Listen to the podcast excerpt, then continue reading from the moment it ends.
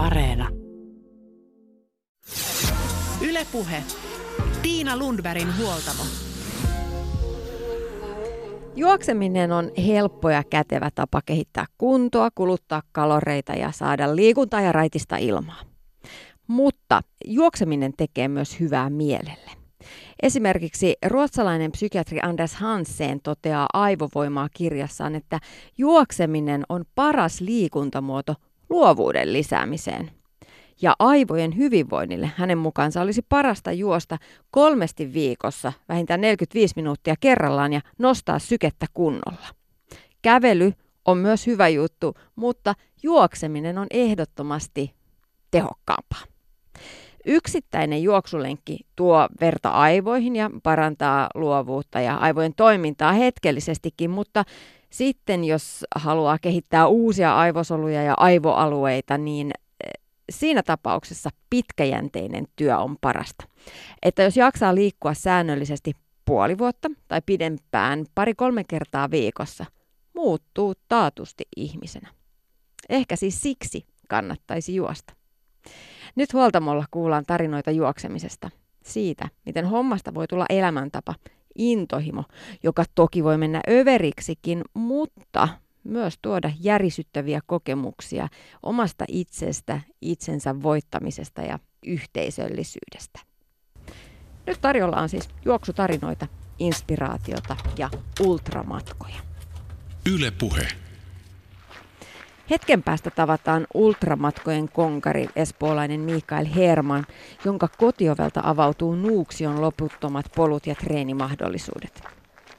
Mitä juokseminen on hänelle tuonut ja millä mielin hän valmistautuu uuteen yritykseen ehkä maailman oudoimmassa ultrassa Barkley Marathonissa. Mutta ensimmäisenä lähdetään lenkille kirjailija Karo Hämäläisen kanssa – Karolta on ilmestynyt alkuvuodesta kirja Miksi juoksen, jossa hän avaa omia polkujaan ja ajatuksiaan juoksemisesta. Me ollaan just nyt mun perusaamulenkki reitillä. Mä kierrän Töölönlahden ja Eläintarhanlahden. Sitten tulee sellainen vajaa viisi kilsaa. Se on mun työmatka. Mä oon vapaa kirjailija, eli mulla on kaksi ja puoli metriä matka sängystä työpöydän ääreen, niin mun on pakko käydä aamulenkillä tekemässä työmatka itselleni. Ja sitten mun lenkkeily alkoi, tai lähti liikkeelle 2000-luvun alussa, kun jäin ensimmäistä kertaa vapaaksi kirjailijaksi. Niin, eli se on sun työmatkaliikuntaa. Nyt kun me ollaan tässä Töölönlahdella, mun on pakko kysyä, että kummin päin tämä kuuluu oikeasti juosta? Että mikä on oikea juoksusuunta? Siis voiko tätä juosta toiseen suuntaan? Ei, siis tähän, tähän, tähän juostaan tietenkin samalla tavalla kuin radalla, eli vastapäivään. Vastapäivään, jolloin tulee loiva alamäki tuolta linnunlaululta ja kierretään pohjoisesta sitten Töölöä kohti ja etelään kaupunkia. Se on varsinkin aamulla tosi kaunis, kun aurinko nousee tuolta ympyrätalon takaa ja se on, se on kyllä, joo, ei tätä voi muulla suuntaan juosta. Miten sä harjoittelet ja kuinka paljon, jos otetaan ihan normiviikko? No mä oon tällainen niin kuin, lähtöjäänkin ollut vaan niin kuin, että käyn lenkille ja tykkään hämäläinen sukunimeltäni, niin mä oon siis hidas jo syntyjä, niin siitä, siitä puolesta mä tykkään tehdä PK-lenkkiä, PK-louskuttelua. Laita aamulla äh, itse asiassa aika usein areenasta kuuntelen, tai sitten ykkösaamua laitan korviin ja lähden kiertelemään ja selkeyttää omia ajatuksia, ottamaan happea. Et enemmän kuin treenaamista, niin se on sellaista niin kuin halua olla liikkeessä ja mukana. Mutta kyllä kieltämättä nyt reilu vuosi sitten, puolitoista vuotta sitten, alkoi tulla sellaista niin kuin intoa, että hei, voisi sitä treenata silleen niin kuin oikealla tavalla treenataan. Niin kyllä mä joskus käyn tekemään jotain mäkivetoa ja niin kuin ärsyttää itseäni vauhtikestävyydelle. Siis se on niin kuin VK-lenkit, saati sitten jos yrittää mennä sinne niin kuin lähelle MKta, anaerobista kynnystä, niin, niin kyllä se, jos aamulla tietää, että sellainen on tulossa, niin, niin kuin koko päivä on sitä suunnittelua ja harmistusta, että sellainen pitää mennä tekemään. Sitten mä yritän juosta sen mahdollisimman nopeasti alta pois. Mutta kyllä se, se fiilis sen jälkeen on taas aivan loistava. Ai että kun on saanut itsestään jotain irti, nyt talvissa aikaa tietysti pitää käydä matolla tekemässä, niin on mukava loikoilla ja venyttää etureittejä kuunnella Spotifysta juiseen. ja sitä vielä. No mi- kuinka paljon sä kiinnität huomiota juoksulenkillä esimerkiksi juoksutekniikkaan? Valitettavan vähän. Siis mä tiedän, että mä juoksen väärin, mutta kun siinä vaiheessa, kun muut ihmiset, aktiiviset liikunnanharrastajat oli liikuntakouluissa tai harrastivat seurassa jotain, niin mä ohjelmoin tietokonetta. Mä, yritin, mä, kehitin, kehitin Commodore 64 ohjelmointitaitoja, niin, ja pian sen jälkeen mä aloin opiskella kirjailijaksi. Siis mulla oli treeni päiväkirja oikeastaan kirjailijaksi. Päiväkirjan sisäkansiin kirjoitin aina, minä päivänä olen lukenut minkäkin kirjan loppuun. Et siis mun treenaamiseni kohdistui mun varsinaiseen ammattiini silloin, jolloin mulle ei tullut sellaista tekniikkaa.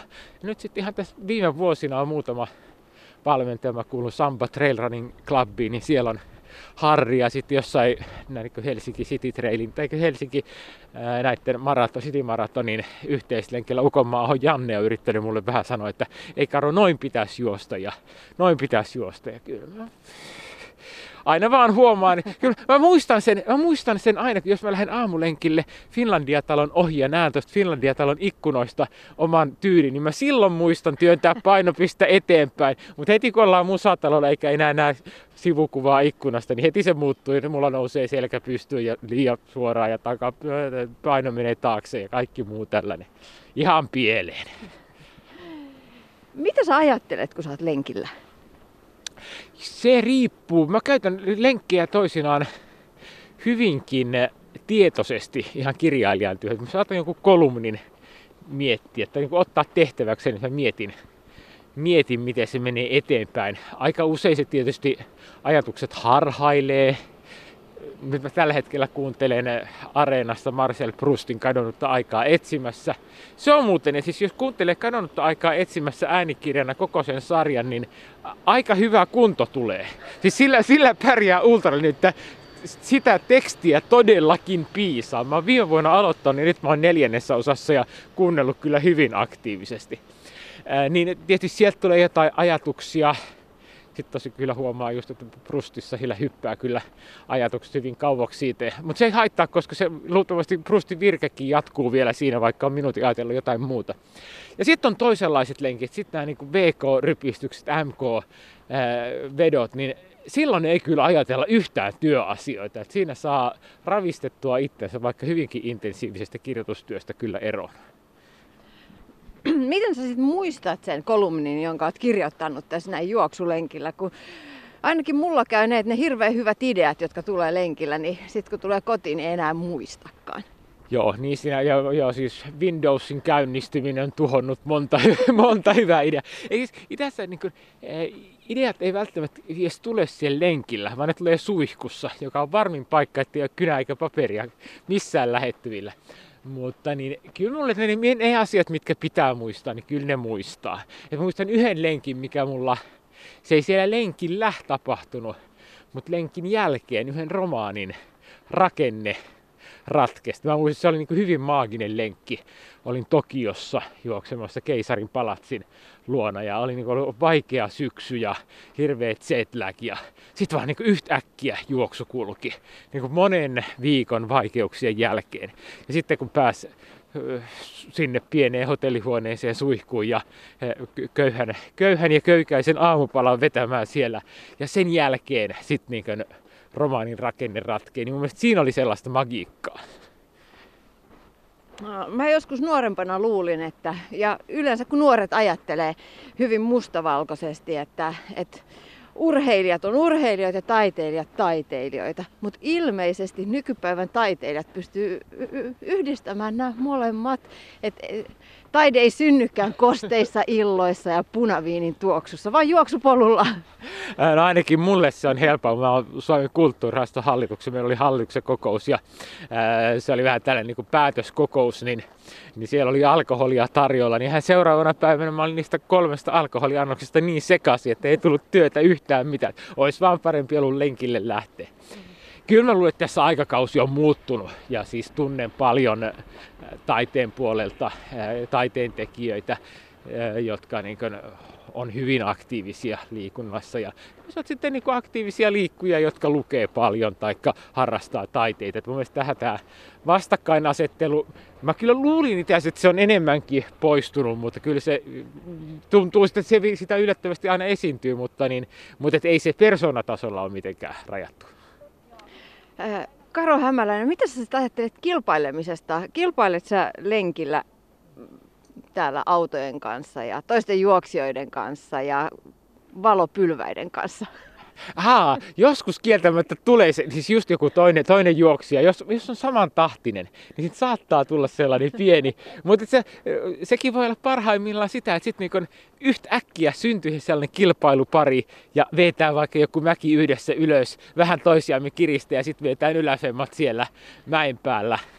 Ja et kyllä siis huomaa, että sellaista, sellainen joskus tulee, mutta niin, muuten mä en, mä en ole tykännyt kilpailemisesta koskaan. Niin se niinku, tavoitteet ja sellainen, että esimerkiksi kolmen tunnin maratoni alis oli pitkään sellainen, että mä en lähde siihen. Mä en todellakaan lähde siihen, koska silloin multa häviää hymy ja ilo ja rentous, vaan että sitten tulee liian vakavaa ja tuloshakusta ja tavoitehakusta.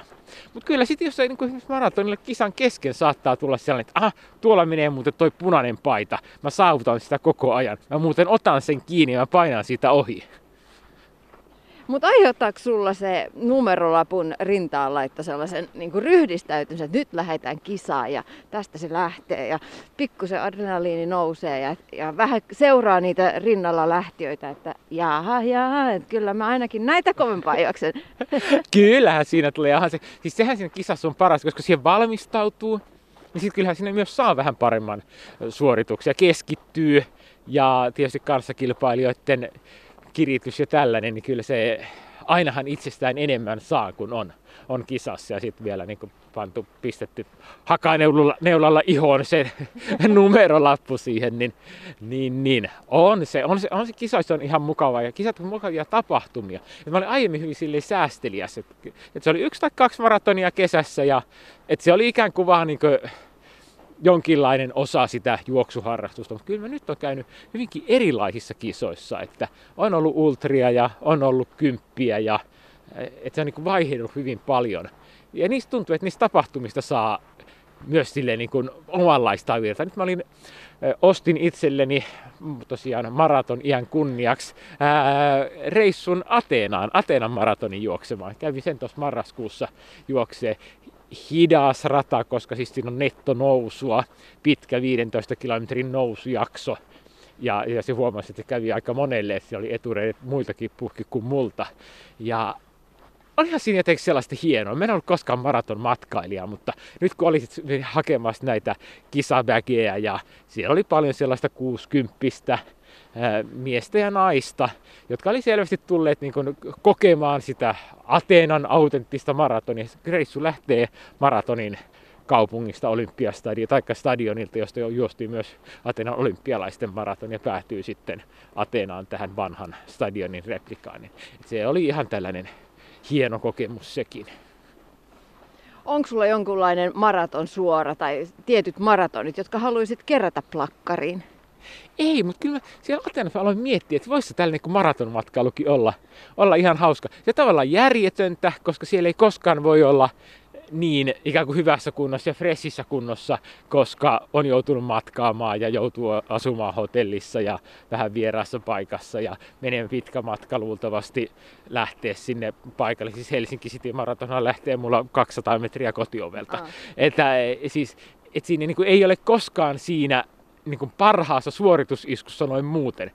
Mutta niin voisi siinä olla, se voisi olla tällä, niin kuin, että jos tässä saa juosta vielä vuosikymmeniä, niin olisi nyt varmaan kiva kiertää, käydä kokeilemaan erilaisia. Mutta toisaalta kiva on tehdä tällaisia, niin kuin olin eh, joulun aikaan Teneriffalla, jos sitten tehtiin oikeastaan sellaista niin kuin vuorivaellusta.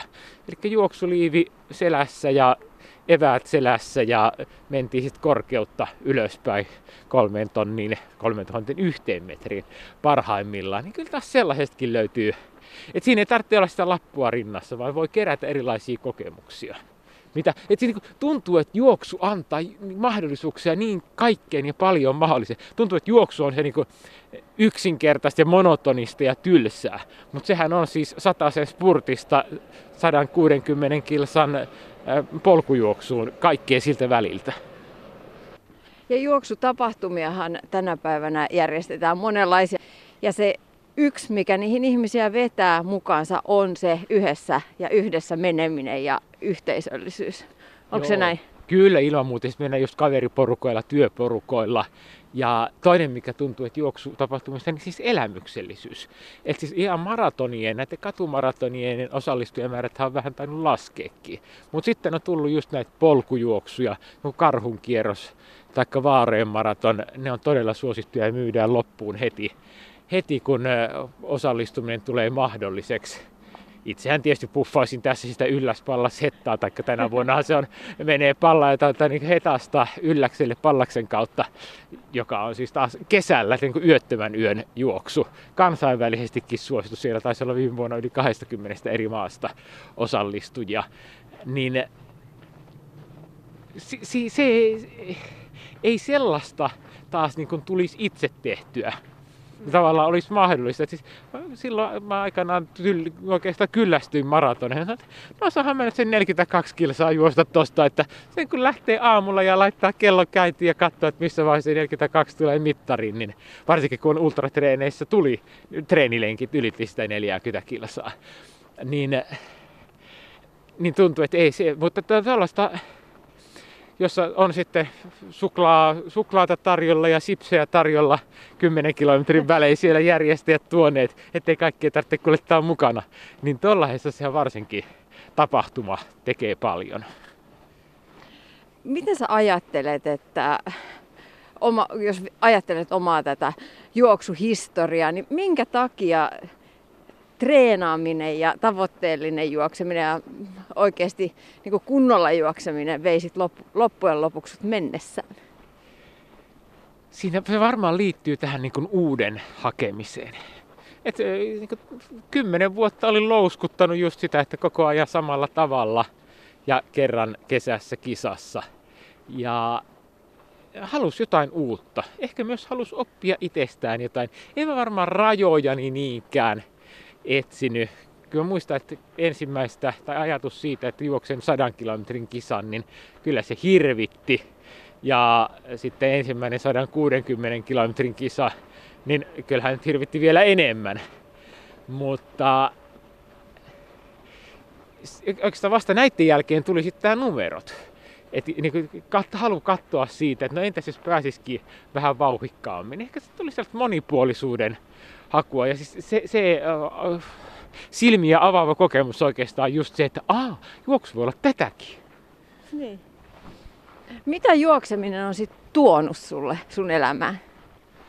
Voi, siis juokseminen on tällä hetkellä niin iso osa mun elämääni, että se, se on mulla ollut rakkaita harrastuksia, ää, lukeminen ja kirjoittaminen ja toinen, toisena sitten osakemarkkinat. Niistä kummastakin tulee mulle ammatti, mutta juokseminen on mulle tavallaan se ainut harrastus, rakas, rakas harrastus, joka ää, se tuo mulle, mä huomaan ihan päivittäin, että se tuo mulle virkeyttä, että aamulla väsyttää, kun käy kiertää sen vajaan vitosen tässä, niin, niin heti sen jälkeen on ihan toisella tavalla fressia, valmis kohtaamaan päivää. Se jäsentää mun elämää.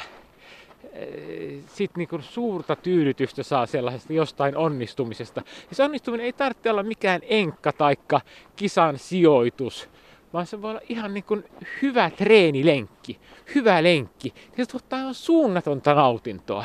Ja, siis, ja kaunis kesäpäivä, kesäpäivän aamu tietää, että helle tulee sipsuttaa tota eläintarhanlahden rantaa vasten auringon nousua, lainen liplattaa ja linnut laulaa, vaikka oikeasti ne on ympyrätalon toisella puolella meni ratikoita, mutta kuitenkin, siis siinä niin aivan mahtavia, mahtavia kokemuksia.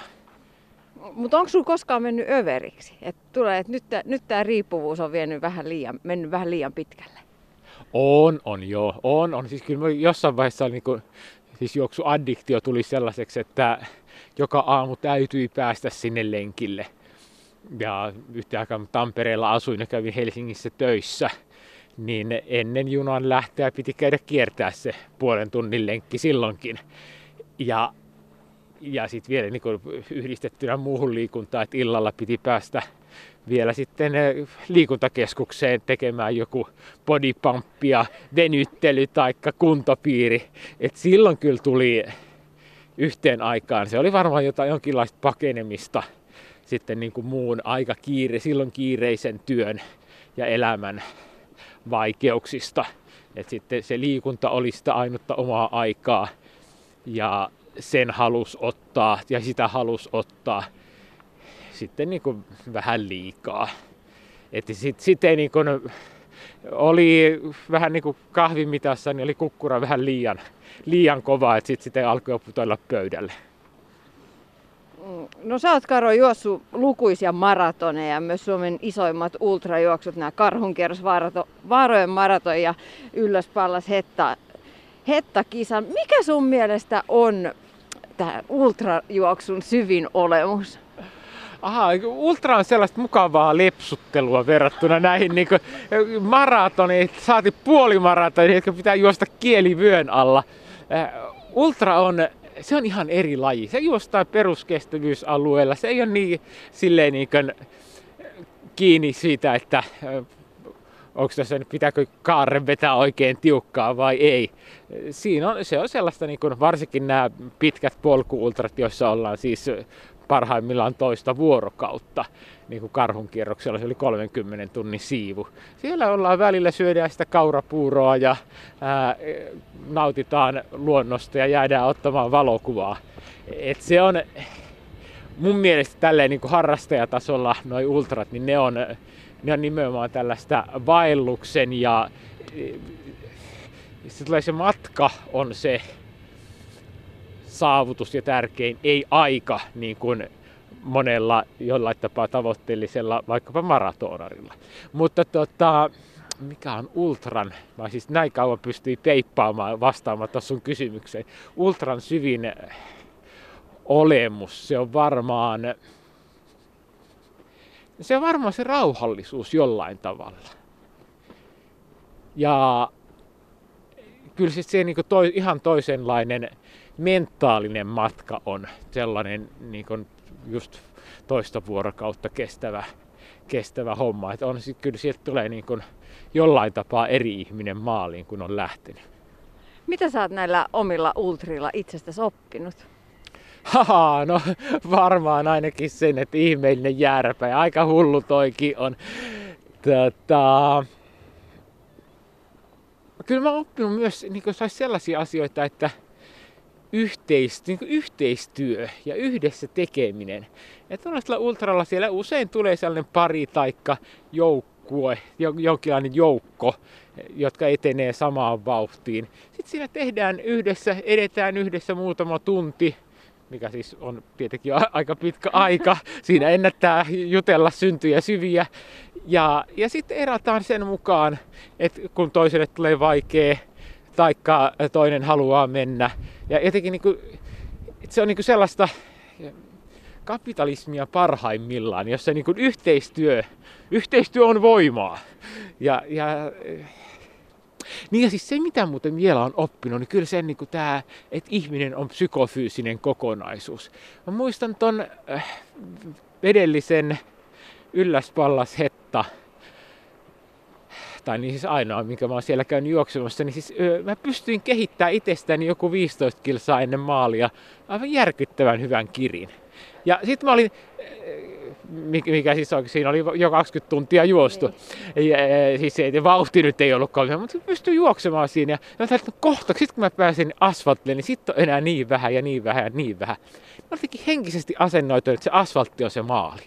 Ja kun tuli se viimeinen parin kilsan pätkä siinä, niin meni aivan kävelyksi. Ei enää millään pystynyt. Ja tässä karhun kierroksella oli toteutunut ihan sama. Että mä olin ajatellut, että 30 kilsaa ennen maalia, tai niin, 30 kilsaa ennen maalia, että sinne kun pääsee, niin sit mä kyllä selviän loppuun.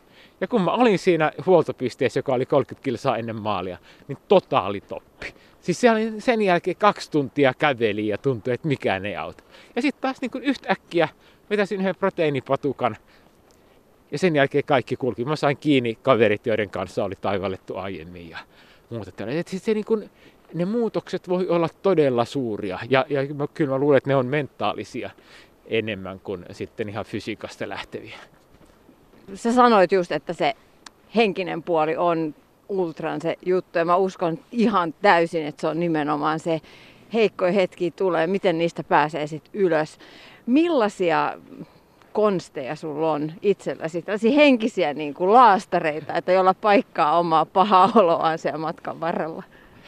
Joo, siis nehän pitäisi yrittää silleen, että siinä vaiheessa kun joku alkaa mennä vikaan, niin pitäisi saada se kurssi korjattua mahdollisimman nopeasti. Mulla on muutamilla ultrilla niin tullut näitä esimerkiksi välietappeja, että niitä on osannut ottaa, mutta toisaalta ne voi olla myös vähän petollisia, jos niitä alkaa pitää sitten maaleina. Eh, jonkinlaista itsensä palkitsemista. Mulla oli Biilin ultralla ajatus, että mä saan, eh, kuljetin siis kännykkää mukaan, että mä saan laittaa sieltä Spotify-listan soimaan tietyn kilometrimäärän saavutettua ja näin. Sitten mulle tullut eh, karhun kierroksella, koska mut pelasti yksi proteiinipatukka, niin se on nyt mun salainen ase, pelastajapatukka. Mä käytin sitä myöhemminkin toisessa toisella ultralla ja pelasti silloinkin. Ja sitten niin, no, mä aika usein lauleskelen sit siinä vaiheessa, kun alkaa tuntua huonolta. Se on tuolla noilla polokuurisilla, se on hyvä, siellä ei ole kukaan kuuntelemassa. ei haittaa, vaikka menee nuotin vierestä. Eräs juoksua harrastava tuttavani sanoi, että kerran, että hänelle oli tärkeä huomio siinä omassa juoksijuudessaan se hetki, kun tajus, että tämän homman kanssa ei tarvitse stressata. Että jos tulee flunssa ja ei pääse lenkille, niin ei tarvitse stressata, koska mä oon juoksija ja se juoksu on elämässä aina. Jos välillä on aktiivisempia aikoja, välillä on hiljaisempia aikoja, mutta se ei häviä mihinkään. Karo Hämäläinen, milloin sä tajusit, että juoksu on osa sun elämää, että sä oot juoksija? Mä en tiedä ihan tarkkaan milloin se tapahtuu, mutta kyllä se on niin kuin, se, on se identiteetti on vahvistunut koko ajan. Ja jotenkin tuntuu, että se on, mä määritän myös itseäni tämän juoksun kautta, että mä ajattelen myös työntekoa, niin kirjailijan työtä, niin että mähän suhtaudun tähän juoksijan asenteella, niin mä oon kestävyysjuoksijan asenteella, mikä on tietysti ihan toinen asia kuin olla tällainen niin kuin tonni vitosen kyynärpää jyrä tai taktikko, niin kyllä, kyllä se on, ja mä, mä uskon, että tämä niin juoksijan identiteetti on sellainen asia, jonka jokainen juoksija, niin kuin sä sanoit, tunnistaa. Sä kirjoitit Miksi juoksen kirjassa, että sä oot pitkien loivien ylämäkien mies. Mitä se tarkoittaa?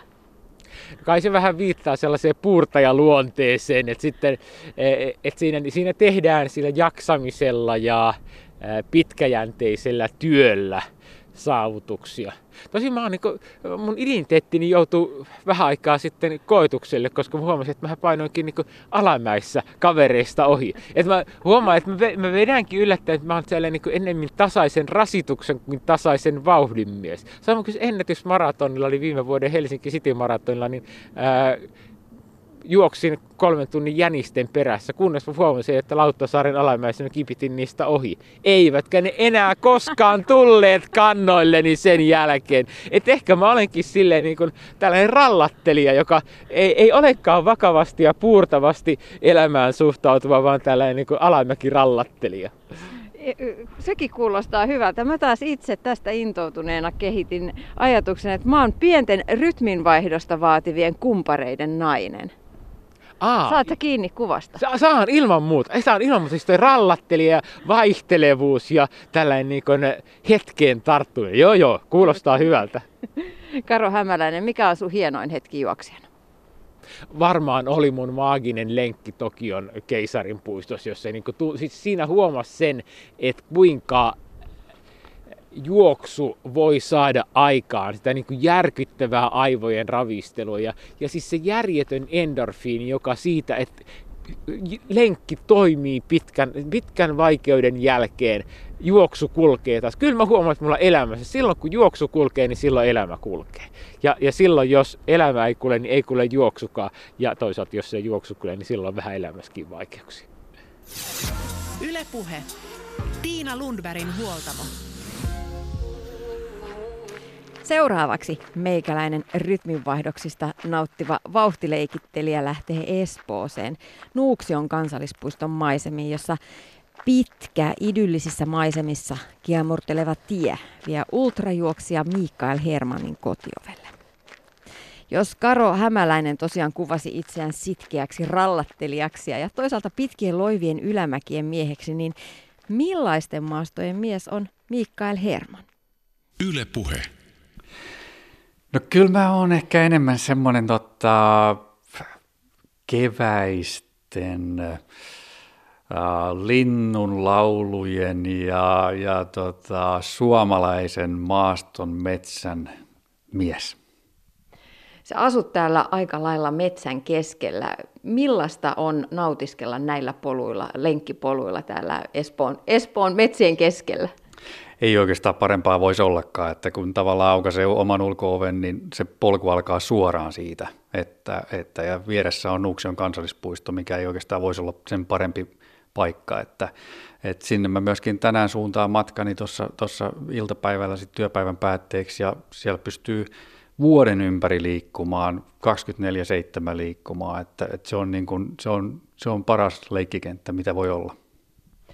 Niin, lähdet lenkille tänään. Millaista treeniä on suunnitteilla?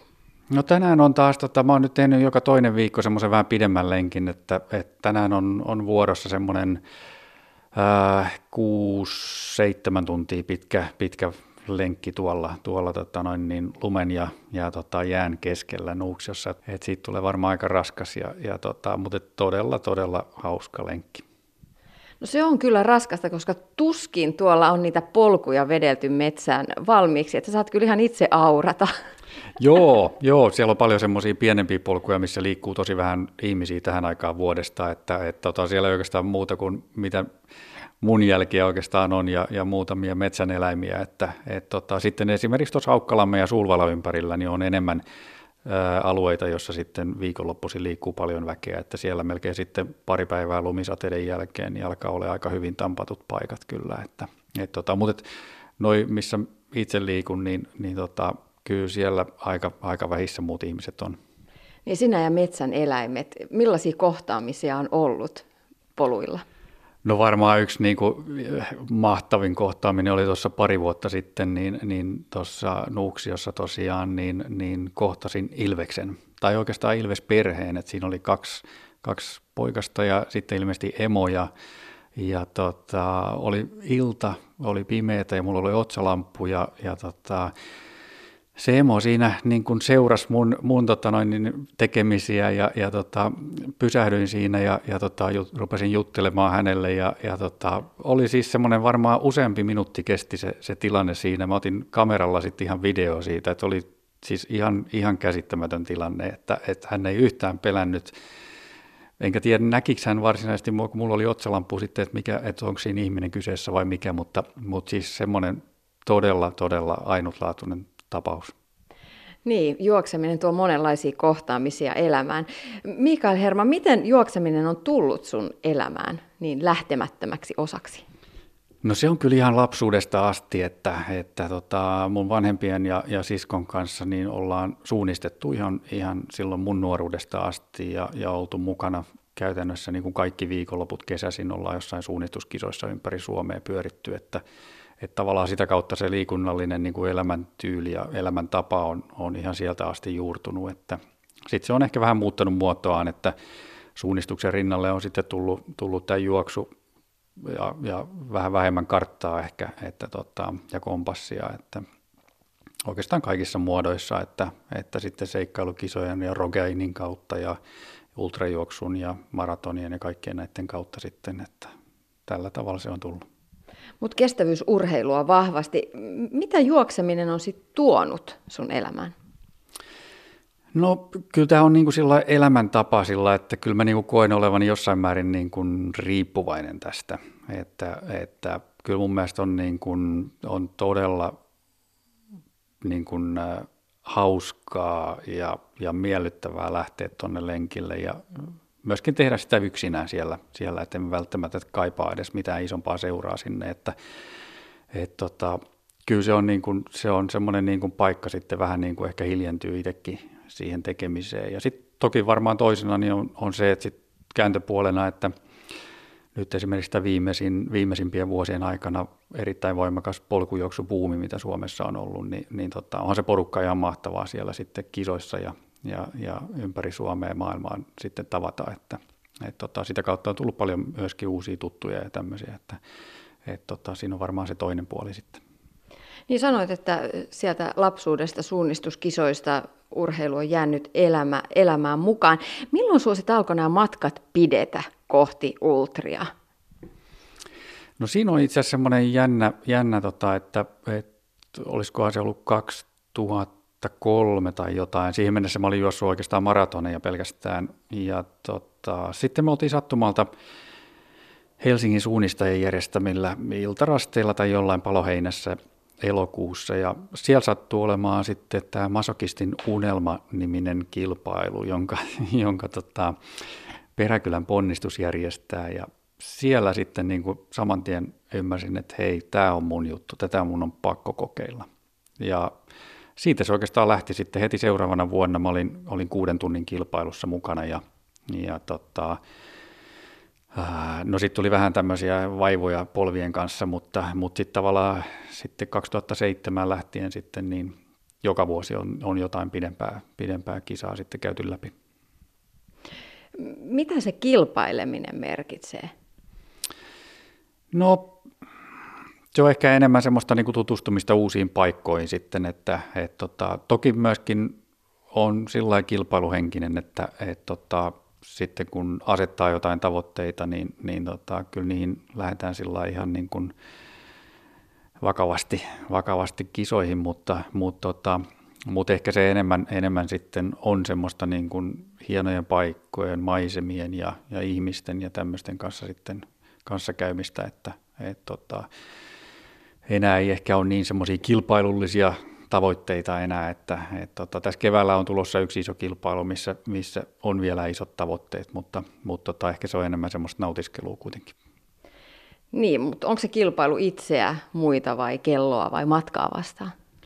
No sekin on vähän muuttunut, että, että tota, kyllä mä aikaisemmin on niin kilpailu enemmän itseäni ja sitten ehkä ollut jonkunnäköisiä tämmöisiä aikatavoitteita esimerkiksi, että, että haluaa haluu, tota, tietyn tasoisen tuloksen tavallaan ja sitten ehkä sitä taustaa vasten, missä kunnossa tuntee olevansa. Mutta kyllä sitten on ollut kilpailuja, missä on ollut selkeitä niin kuin sijoitustavoitteita myös.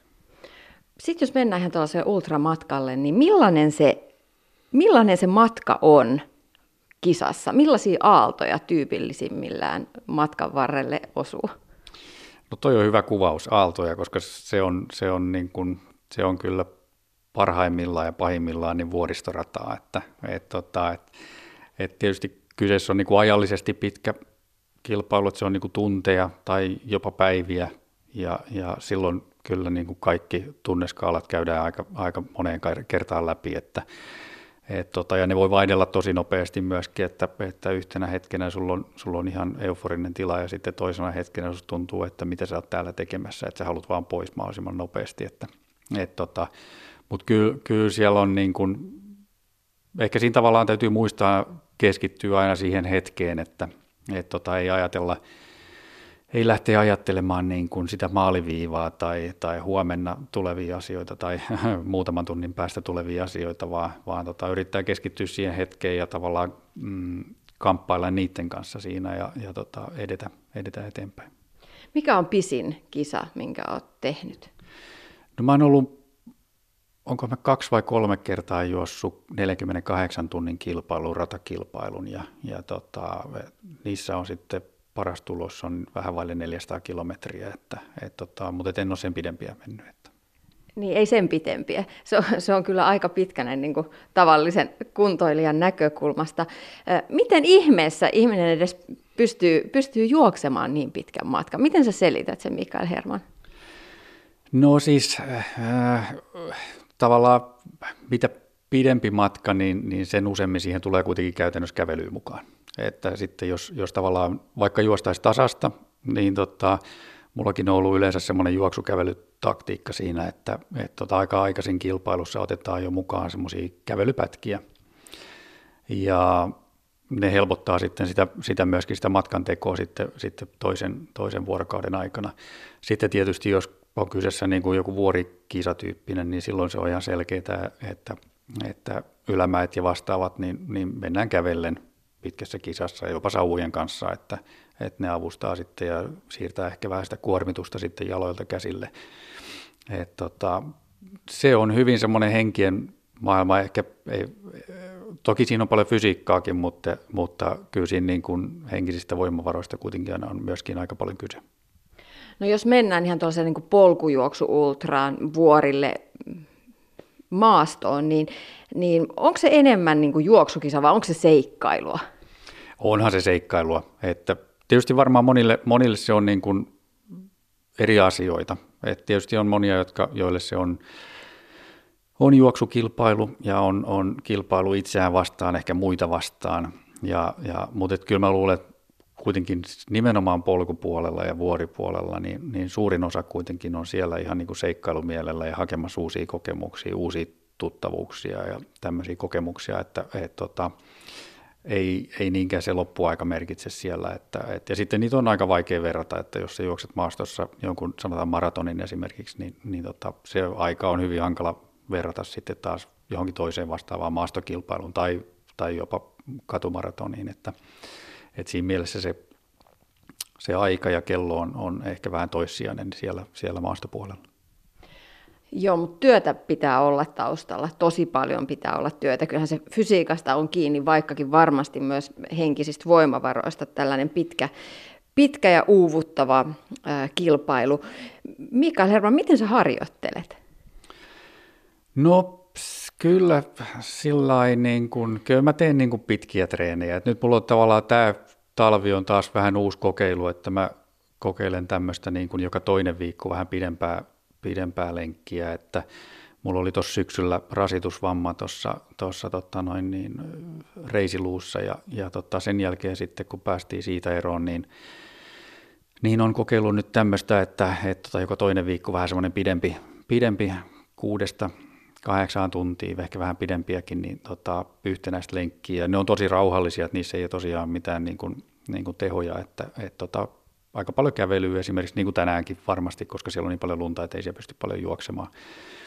Että, mutta että sitä kautta haetaan sitä rasitusta kuitenkin ja semmoista pitkää, pitkäkestoisuutta siihen, että, et, tota, mutta että kyllä äh, sen juoksun lisäksi myöskin mä pyöräilen, pyöräilen jonkun verran, ehkä vähän turha vähän tulee hiihtoa, että se olisi myös hyvä, mutta sitten jooga on toinen, mitä, mitä sitten kehonhuollon puolella ja sitten voimaharjoittelusalilla, että siinä on melkein ne mun, mun tavallaan niin kuin vaihtoehdot siihen harjoitteluun. Sanoit just, että on ollut rasitus, rasitusvammoja jaloissa. Miten kroppa kestää näinkin pitkät ja niinkin pitkät kisat ja sitten toisaalta myös niin kuin kovan harjoittelun?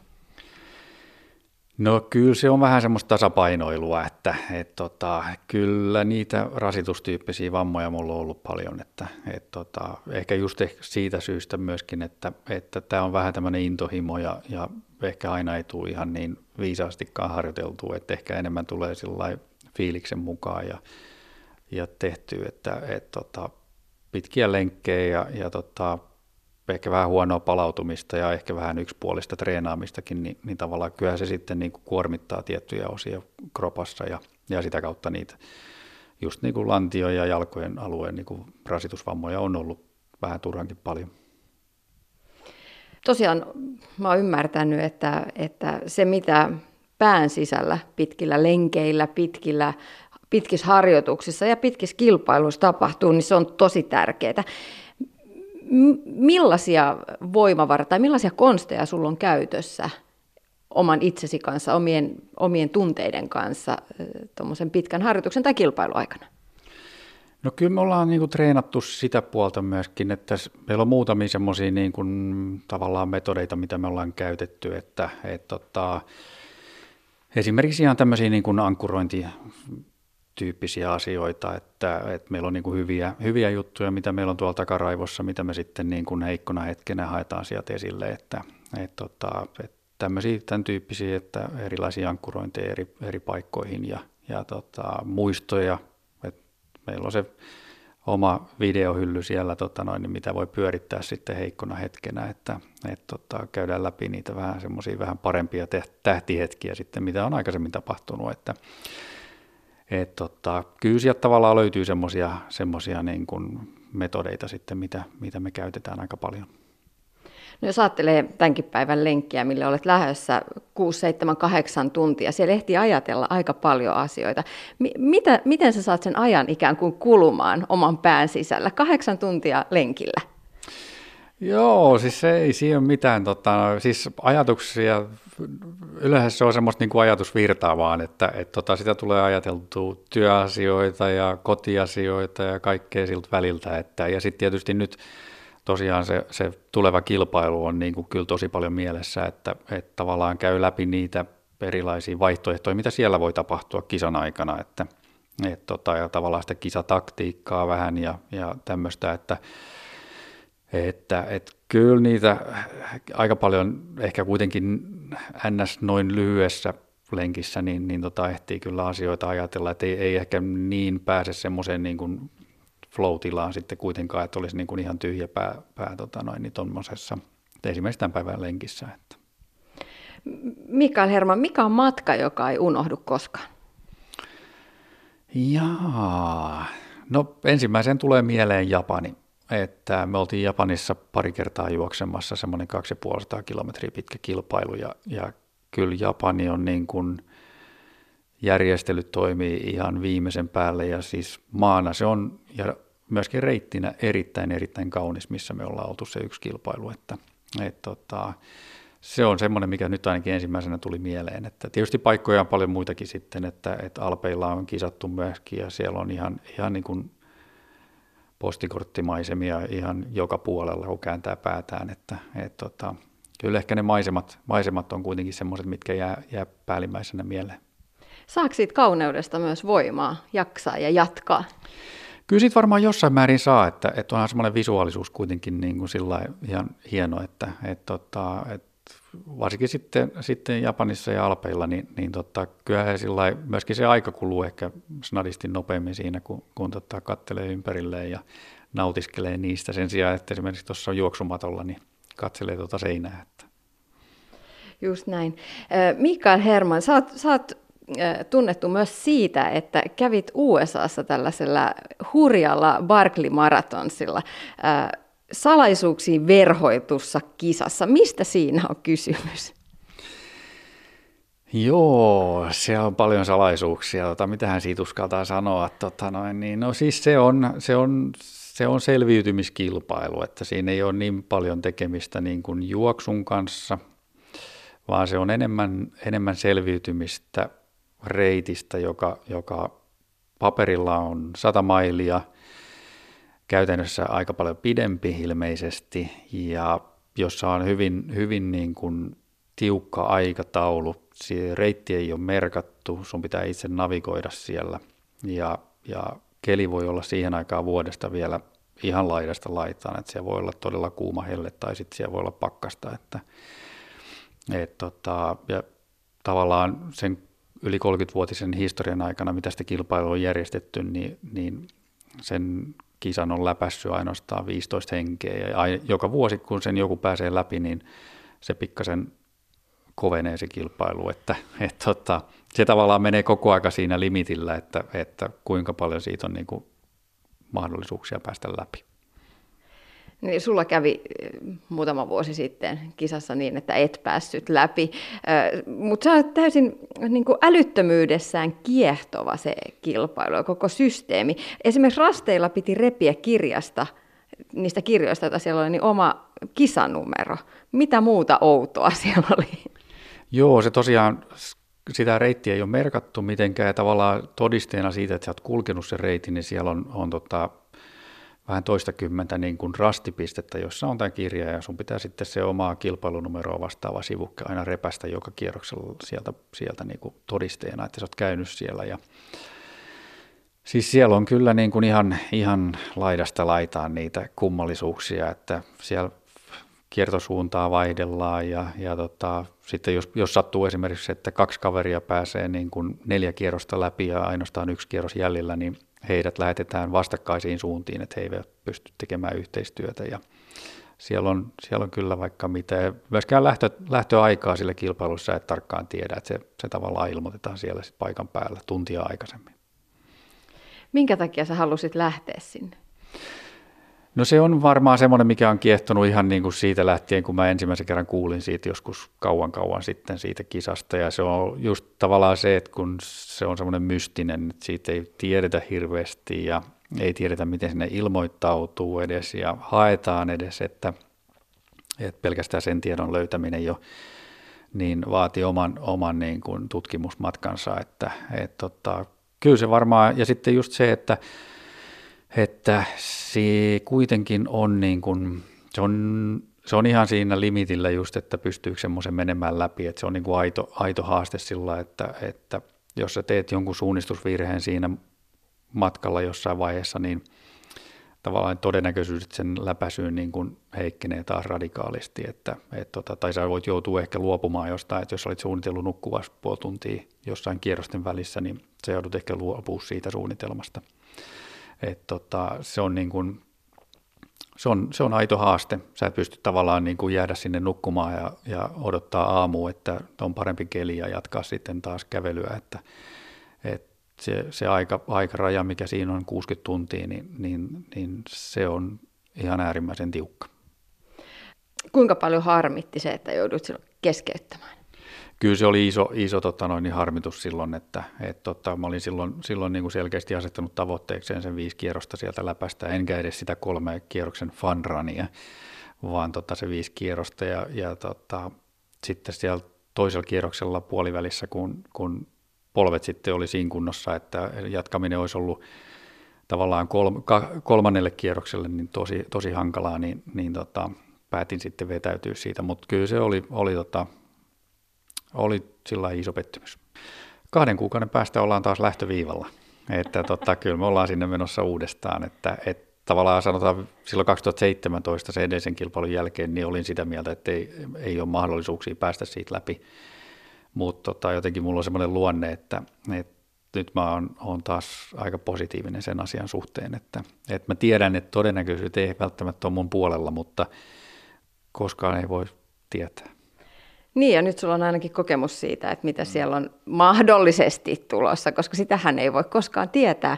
Mm, kolmen kierroksen fanran kuulostaa myös aika mielenkiintoista. Kuinka hauskaa se on?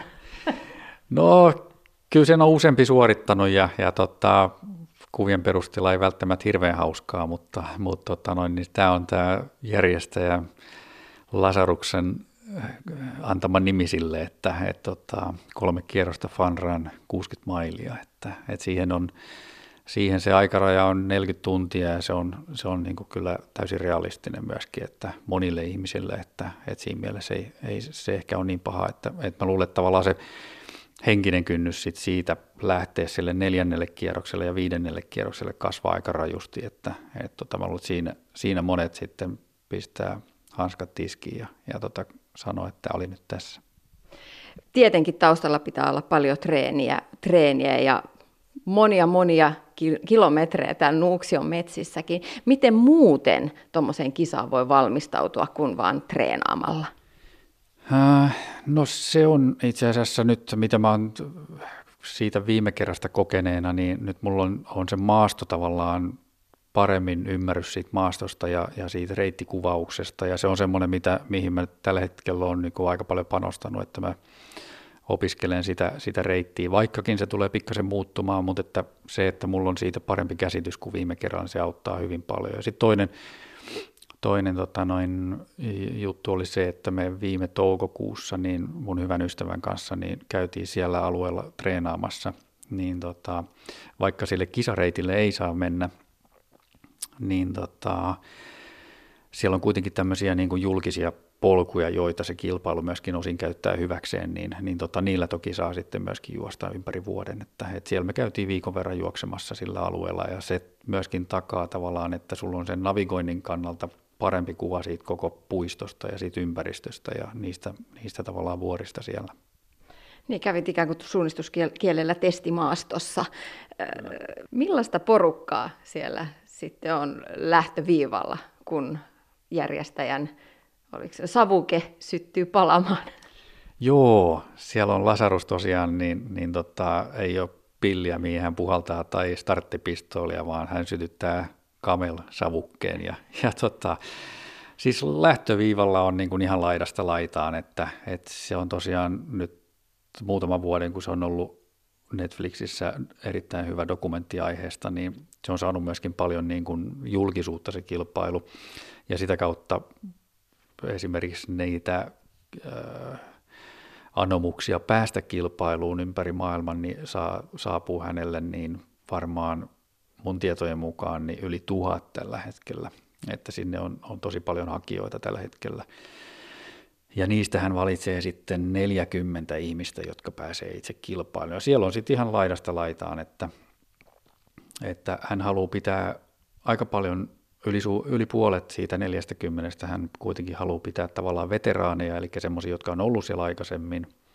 Ja sitten se loppuosa on sitten niin kuin uusia, jotka, jotka otetaan mukaan kilpailuun. Ja siellä on sitten kyllä, niin kuin, nytkin on nähty paljon ihan niin kuin maailmanluokan juoksijoita siellä, että, että kovan luokan, luokan tota, tekijöitä, että, et, tota, mutta sitten myöskin ihan tavallisia ihmisiä, että, että vaivan laidasta laitaan. Nyt keväällä siis on tulossa tämä hurja Barkley Marathons. Mitä muita tavoitteita sul vielä on? Joo, kyllä vielä on niinku semmoisia kisoja, joita haluaisi juosta, että Jenkeissä on, on paljon niinku satamailisia kilpailuja, se vaan, että ne on myös valtavan valtavan suosittuja, että sinne niinku hakeminen on, on vuosien työ, että, et tota, että ne on, ne on, ne on semmoisia, mitä haluaisi juosta vielä. Ja sitten, sitten on vielä niin kuin takaraivossa, että lähtisi juoksemaan sitten, sitten jonkun esimerkiksi kuuden päivän kilpailun jonnekin, jonnekin, että se on semmoinen, mitä mä oon aina halunnut myöskin kokeilla. Silloin varsinkin, kun mä juoksin niitä 48 tunnin kisoja, niin, niin se kuusi päivää oli tavallaan se, se, niin kuin se seuraava askel olisi ollut siitä, mutta että ne jäi tekemättä sitten, että ne on niin kuin vähän tuolla takaraivossa vielä odottamassa. Maailma paranee puhumalla. Miksi juoksen? Kysymys. Se sama, joka on Karo Hämäläisen kirjan otsikko, on aika hyvä kysymys esittää itselleen. Miksi juoksen? Siksikö, että se on trendikästä, kaikki juoksee, vai siksikö, että se kuluttaa kaloreita, vai siksi, että nautin siitä? Tunteesta, kun tuuli hivelee kasvoja, askel nousee ja kulkee. Taustalla soi linnunlaulu ja joskus vesisade piiskaa kasvoja. Syksyllä on pimeää, keväisin lenkkipolut valaistuvat. Siksikö, että kuntosali avautuu suoraan kotiovelta ja se on ruuhkavuosissa helpoin tapa pitää huolta kunnosta? Siksikö, että lenkin jälkeen on mahtava olo, energinen ja raukea? Ensi viikolla jatketaan juoksun parissa ja silloin omasta juoksemisestaan kertoo yrittäjä Anna-Stiina Hintsa. Hän on juossut Aavikko-ultrien sarjan. Tapaamme myös psykoterapeutti ja juoksuvalmentaja Kirsi Valasti. Hänen kanssaan puhutaan muun muassa tavoitteellisuudesta ja suorituskeskeisyydestä. Ylepuhe. Tiina Lundbergin huoltamo.